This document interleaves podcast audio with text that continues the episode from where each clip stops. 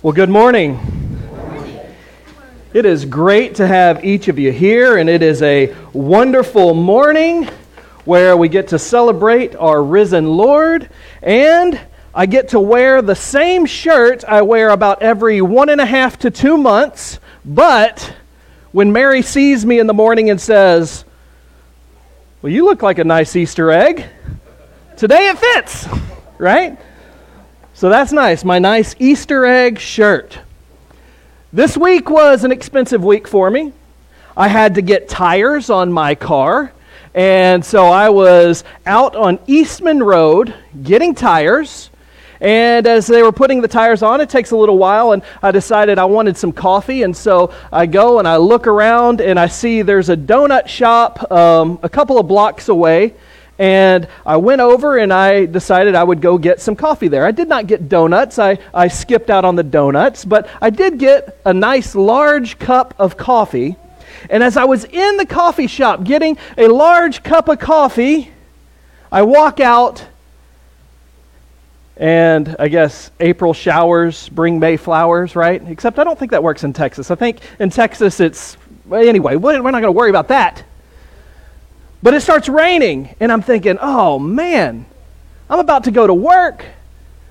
It was Wednesday. I, I, I was gonna. I, I had the clothes I was gonna wear that night, and I didn't want them to be drenched. So I started looking at my pattern of how I could get back to the tire shop, and I noticed, well, if I just go kind of quick between the donut shop and the gas station, I would be able to get under the overhang of the gas station, all the gas pumps, and then I just have to make it another block and a half and try to get out of the rain and be okay. Well, it was good news.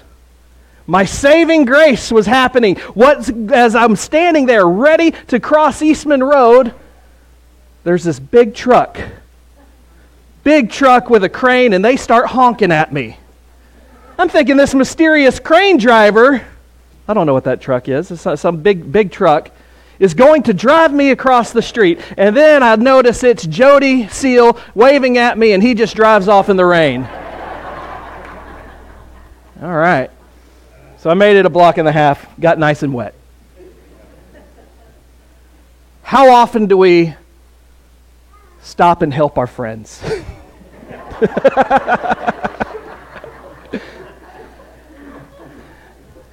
sometimes we do a good job of it, right? And then sometimes, sometimes not so much. Now, in our defense, when we've all let our friends down, Sometimes we don't even know what they're doing. They're just weird people standing out in the middle of the rain on Eastman Road, and you don't know why they're standing there. But sometimes we follow and help our friends, and sometimes we don't. All of us are guilty of that. All of us have let our friends down. We just sang a song, Where He Leads, I'll Follow. And I love that song. I asked Robert if he, if he would lead that song because uh, there's so many great things in that song. It says, Sweet are the promises, kind is the word. Uh, will I follow Jesus to sweet promises?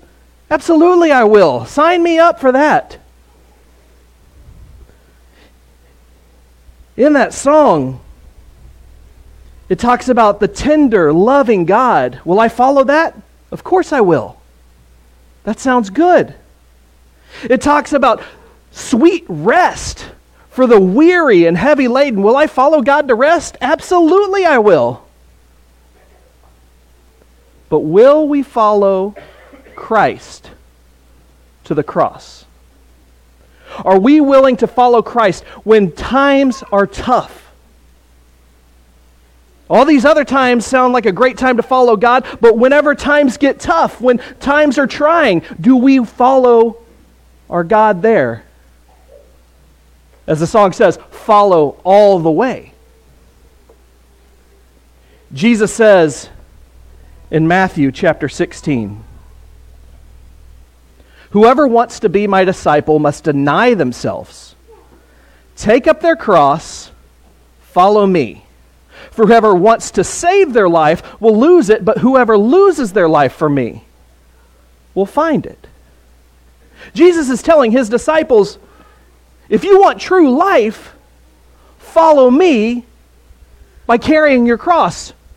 Jesus wasn't trying to sugarcoat anything. Jesus trying to let the, his disciples know that it is going to be tough sometimes following him. Over the last several weeks, we've been talking about the 12 apostles. These are specific guys that Jesus uh, handpicked to send out to the, to, to the world to announce the kingdom of God. And he's telling these 12 apostles, along with other disciples, that they're called to call, carry their cross and follow him. But as Jesus is arrested, where are those 12 guys? 11 out of the 12 is not at the cross with Jesus. 11 out of the 12 are gone, they're scattered. When Jesus is arrested, their hopes in their Messiah have been shattered. When Jesus is taken to Pilate and Jesus is announced to be crucified, their hopes of this kingdom of God have fully been dashed. And so they run away in fear. And sometimes we're like that, right? When times get tough, we don't know what we're supposed to do. When we feel like God has failed us, we run. We run away from Him. But not all Jesus' disciples did that. His apostles ran away, but Jesus had several disciples, and whenever we think about Jesus and, and, and his crew as the, in his ministry, a lot of times we think about Jesus and these 12 guys and this wandering the, the countryside of Israel, but there's a lot more to Jesus' entourage. It's actually a pretty big group. And it's much more than just his apostles. There's several other disciples of Jesus. And we learn that in the Gospel of Mark, or excuse me, Gospel of Luke. In Luke chapter 8, it says, After this, Jesus traveled about from one town and village to another proclaiming the good news of the kingdom. The twelve were with him, and also some women who had been cured of evil spirits and diseases. Mary called Magdalene, from whom seven demons had come out. Joanna, the wife of Chuza, the manager of Herod's household. Susanna, and many others. These women were helping to support Jesus and his ministry out of their means. So we have this big group of disciples. Disciples are all followers of Jesus. Apostles are specific disciples that Jesus has, has chosen, has sent out, and has appointed. But there's plenty of disciples and there's plenty of women, followers of Jesus, that aren't just following Jesus, they're supporting the ministry. And they're not just ordinary women, these are women that have made quite a bit of money. Some of them are married to Herod's business manager. So we think of Joanna as probably someone that's pretty well to do. And for three years, these women, whether it was out of their abundant means or they were going to work in some way to find ways to feed Jesus and the rest of the disciples, find lodging for all of them, feed the poor, they were going to support Jesus in his ministry. And it was women that were the backbone of the support of the ministry. These disciples of Jesus decided not just to spend the money on themselves like a lot of us want to do, but they decided for three years they were going to give everything they could to support Jesus and to support his ministry and support the kingdom of God. And why did they do that? Well, you see, in, the, in, in Luke, it talks about how Jesus healed them. Mary Magdalene, uh, all the other gospel writers, they don't say anything until the end where, where Mary is just all of a sudden there. But Mary Magdalene was someone very important, and she was filled with all sorts of evil, and Jesus called her out of that life of evilness, called the demons that were in her life out. And so Mary, life, Mary's life on earth was changed by Jesus. And the other women were healed of sicknesses that we don't know about. They don't tell their personal stories in, in Scripture, but it does tell us that they were healed and they, their lives were changed by Christ, and they weren't going to do anything other than follow the Messiah. And they weren't just going to follow him in the good times as he's healing them and changing their lives. They're willing to follow him when times get tough. They're willing to follow him all the way. They're willing to follow him to the cross. Mark chapter 15. It tells us some of the women were watching from a distance. Among them were Mary Magdalene,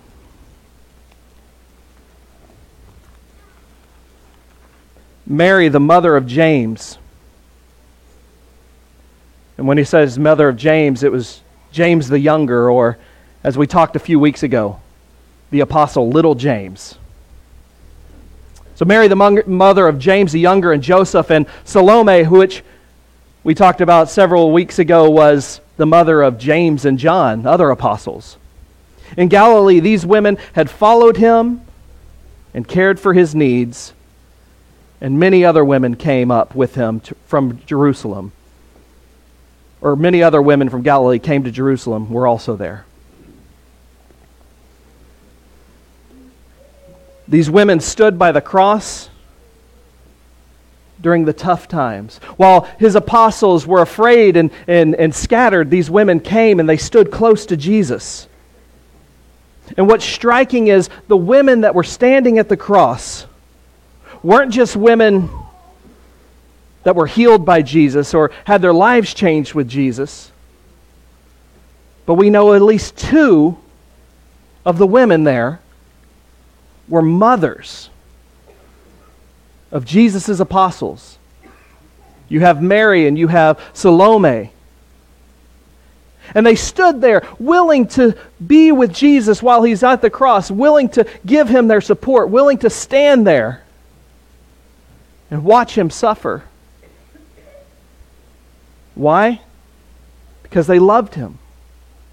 There's no other place that they would be during these times of trials than be with Jesus. And these women knew they had children that followed this Lord and Savior, this Messiah. And more than likely, these young men were going to have to face the same thing that Jesus was facing. And we know for sure Salome's son, James, not too long after this, is beheaded by Herod for proclaiming the good news. These women were willing to stand there and be with Jesus. Why? Because they knew Jesus told them he was coming back. Jesus told him he was the king, and Jesus was going to give eternal life to each of, each of the followers of him. They had a strong faith, and they loved Jesus, and they were going to be there. When I think about standing and, and watching something pretty brutal or, or horrific, I, I, I just don't have the stomach for it. It wasn't too long ago that I was over in the Go Center and I was cleaning out the refrigerator. I was removing some of the, uh, several of the uh, expired jars of whatever, and I would just toss them in a, in a trash can. And as I was tossing them in the trash can, apparently one of the jars of salsa or mayonnaise or whatever it was broke and as I picked up the trash bag and I was walking out of the Go Center to go put it in the main trash bag, it, it swung and it hit me in the back of the leg. And I knew, oh no, that's not good. And I looked down and there's just blood running down my leg.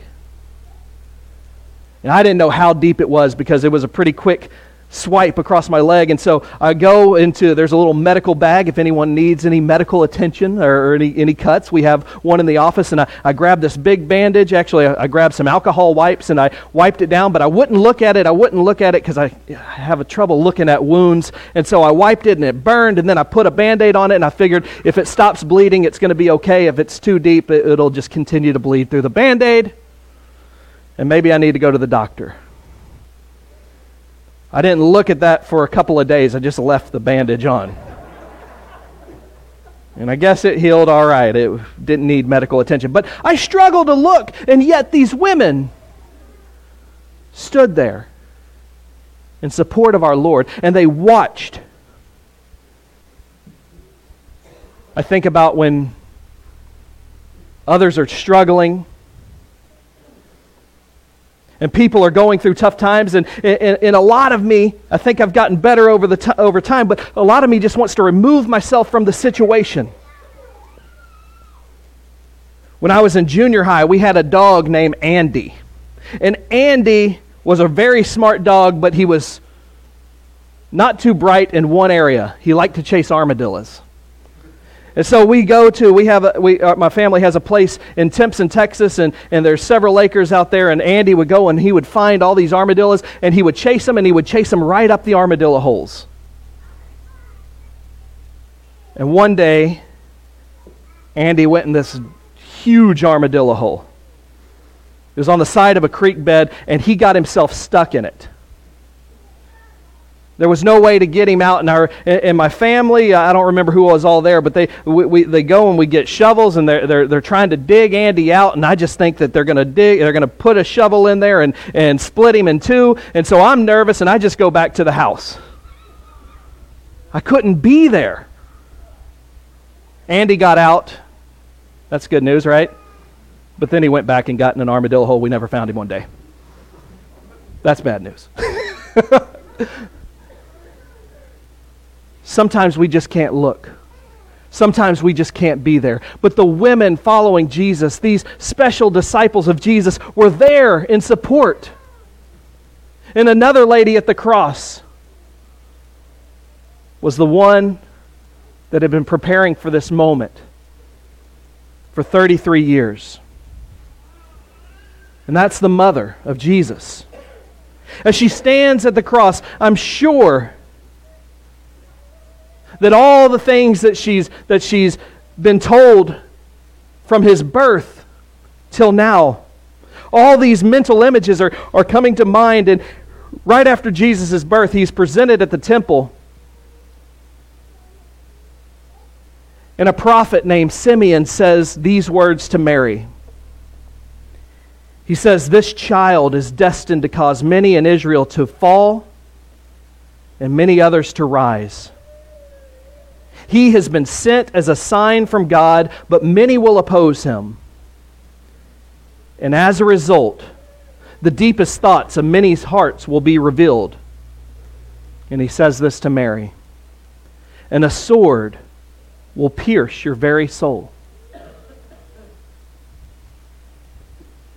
Can you imagine watching your son, who you know is innocent, who you know is the Son of God, comes directly from God, is being crucified by his own creation. Mary stands there and she watches. And as she watches, she reflects on why he's there. And Isaiah 53 says it so beautifully that he's up there because it's through his wounds that we're healed. It's through his death that we're saved. And each week, we get to come and we get to reflect on Jesus at the cross. Each week, we reflect on, on Jesus at the cross as, as, as he's hanging there and just like the disciples that are there at the time, we get to be there and be with Christ. Because it's by his stripes we're healed. He was crushed for our sins, our iniquities.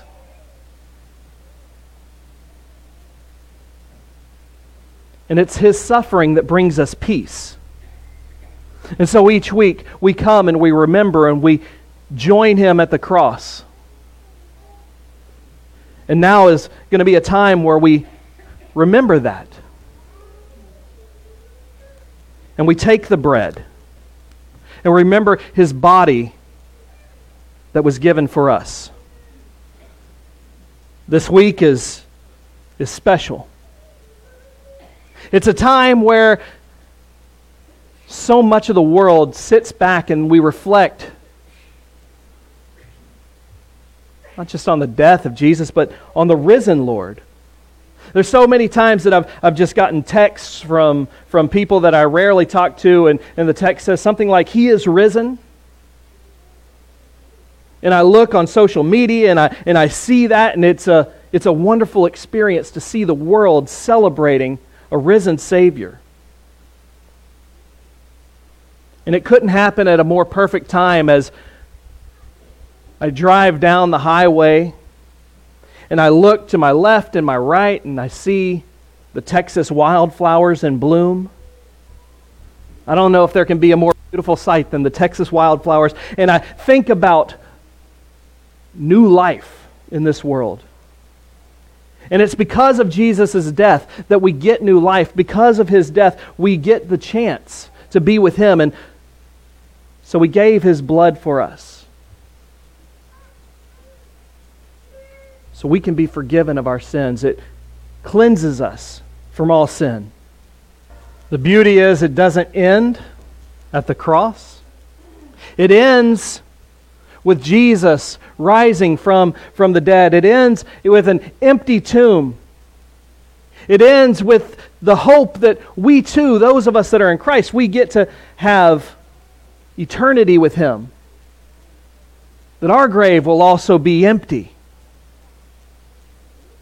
And so, Mark and the other gospel writers, they, they write about the next day, the day after not the next day, uh, the Sunday, the Sunday morning. It says, when the Sabbath was over in Mark chapter 16, verse 1, Mary Magdalene, Mary the mother of James the younger, and Salome the mother of James and John, brought spices so that they might anoint Jesus' body. Then in verse 4 it says, when they looked up, they saw that the stone, which was very large, had been rolled away. And as they entered the tomb, they saw a young man dressed in a white robe sitting on the right side. And they were alarmed. So they walked in there, and, and they're going because they love Jesus. They're going that early that Sunday morning to anoint his body, to take care of it like the, like the women often did. And he's missing, but there's someone in there, and the stones rolled away, and they're alarmed. They're scared. I would be too. What's going on? Well, they see this young man in a white robe, and he tells them, Don't be alarmed. He says, You're looking for Jesus, the Nazarene, who was crucified. He is risen. He is not here, the place where they laid him. But go and tell his disciples and Peter, he is going ahead of you to Galilee. There you will see him just as he told you. This is good news, right? This is what Jesus had been telling them. Jesus said that he was going to rise in three days. They go and, and they're anointing the body. They, uh, they don't know what's going on. They're, they're, they're sad. They're distraught. And yet, he's missing. And so they go immediately and tell the disciples, right? Well, that's not what Mark says.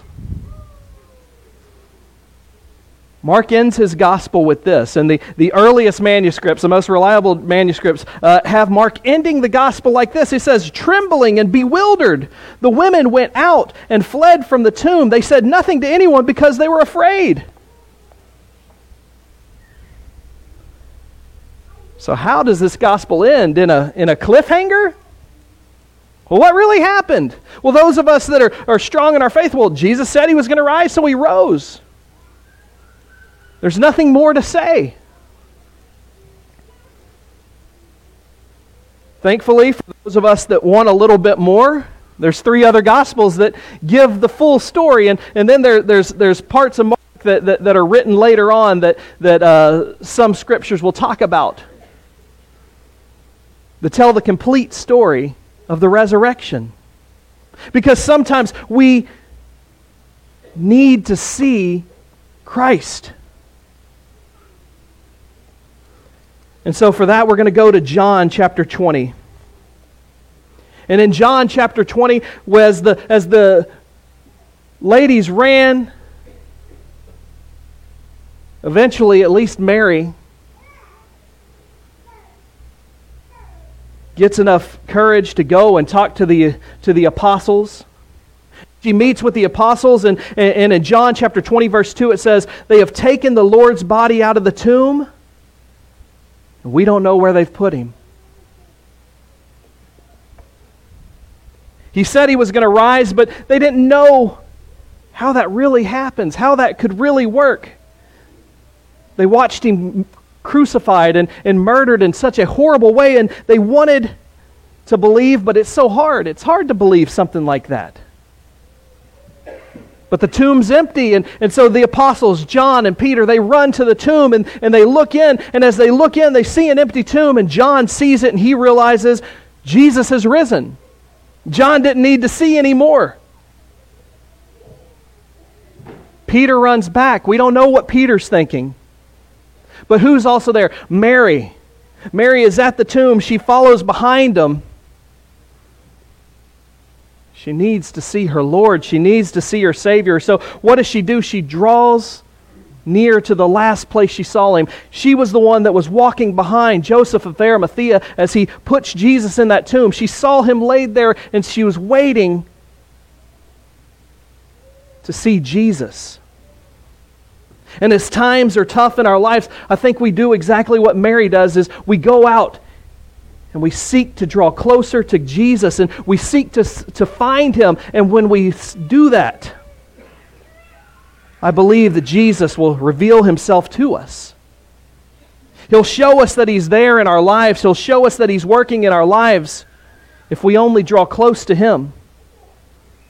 In John chapter 20, verse 11, it says, Now Mary stood outside the tomb crying. As she wept, she bent over to look in the tomb, and she saw two angels in white they were seated where Jesus' body had been, one at the head, the other at the foot. Then, she then they asked her, Woman, why are you crying? Mary, still in disbelief, says, They've taken my Lord away, and I don't know where they've put him. At this, she turned around and saw Jesus standing there, but she didn't realize that it was Jesus. She, he asked her, Woman, why are you crying? Who is it that you're looking for? Thinking he was the gardener, she said, Sir, if you carried him away, Tell me where you've put him, and I will go get him.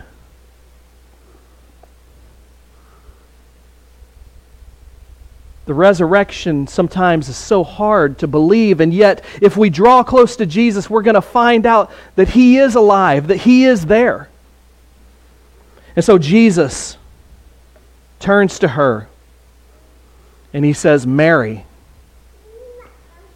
And she turned towards Him and cried out in Aramaic, Rabboni, which means teacher. And she holds on to him. She drew close to Jesus. She followed Jesus. She went everywhere Jesus was going. And when we do that, no matter how tough life gets, He will reveal Himself to us. He will show us that He's alive. He will show us that the tomb is empty. And because the tomb is empty, It gives us the same joy and the same hope that Mary had. Mary, as, he, as Jesus says, Mary, I'm sure she, he says it in, in a very similar way to when he called these, these demons, this evilness out of her life and changed her life forever while she was on this earth. And she realized that same Jesus that changed her life on this earth is now going to change her eternity. And Jesus offers that to us as well. When we search Jesus out, when we follow him, he is going to call us out of a life of sin, a life of turmoil, a life of trouble, and he calls us into something so much greater an eternal life, an eternal rest, an eternal time with him, a home with the Father. And just as his tomb is empty, we too will have empty tombs, those of us that are in Christ Jesus. And that's why we have the opportunity to be baptized into Him, meaning that our sins can be washed away and we can be raised with Him in His resurrection. so that we too will get to be with our Lord forever, and He will make our home with Him. If there's anything we can do for you, if we can help you follow Christ more, if we can pray for you, or if you want to be baptized into Him so that you can have eternal life, please come while we stand and sing.